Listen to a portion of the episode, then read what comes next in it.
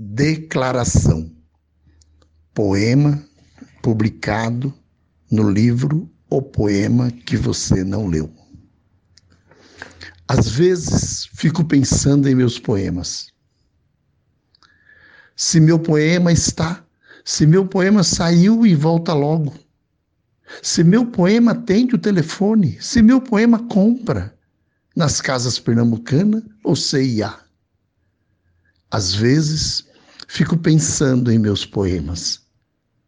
Se meu poema almoça no Pandoro e janta no Inodê, não sei bem o que meu poema é. Às vezes ele não é nada senão um poema.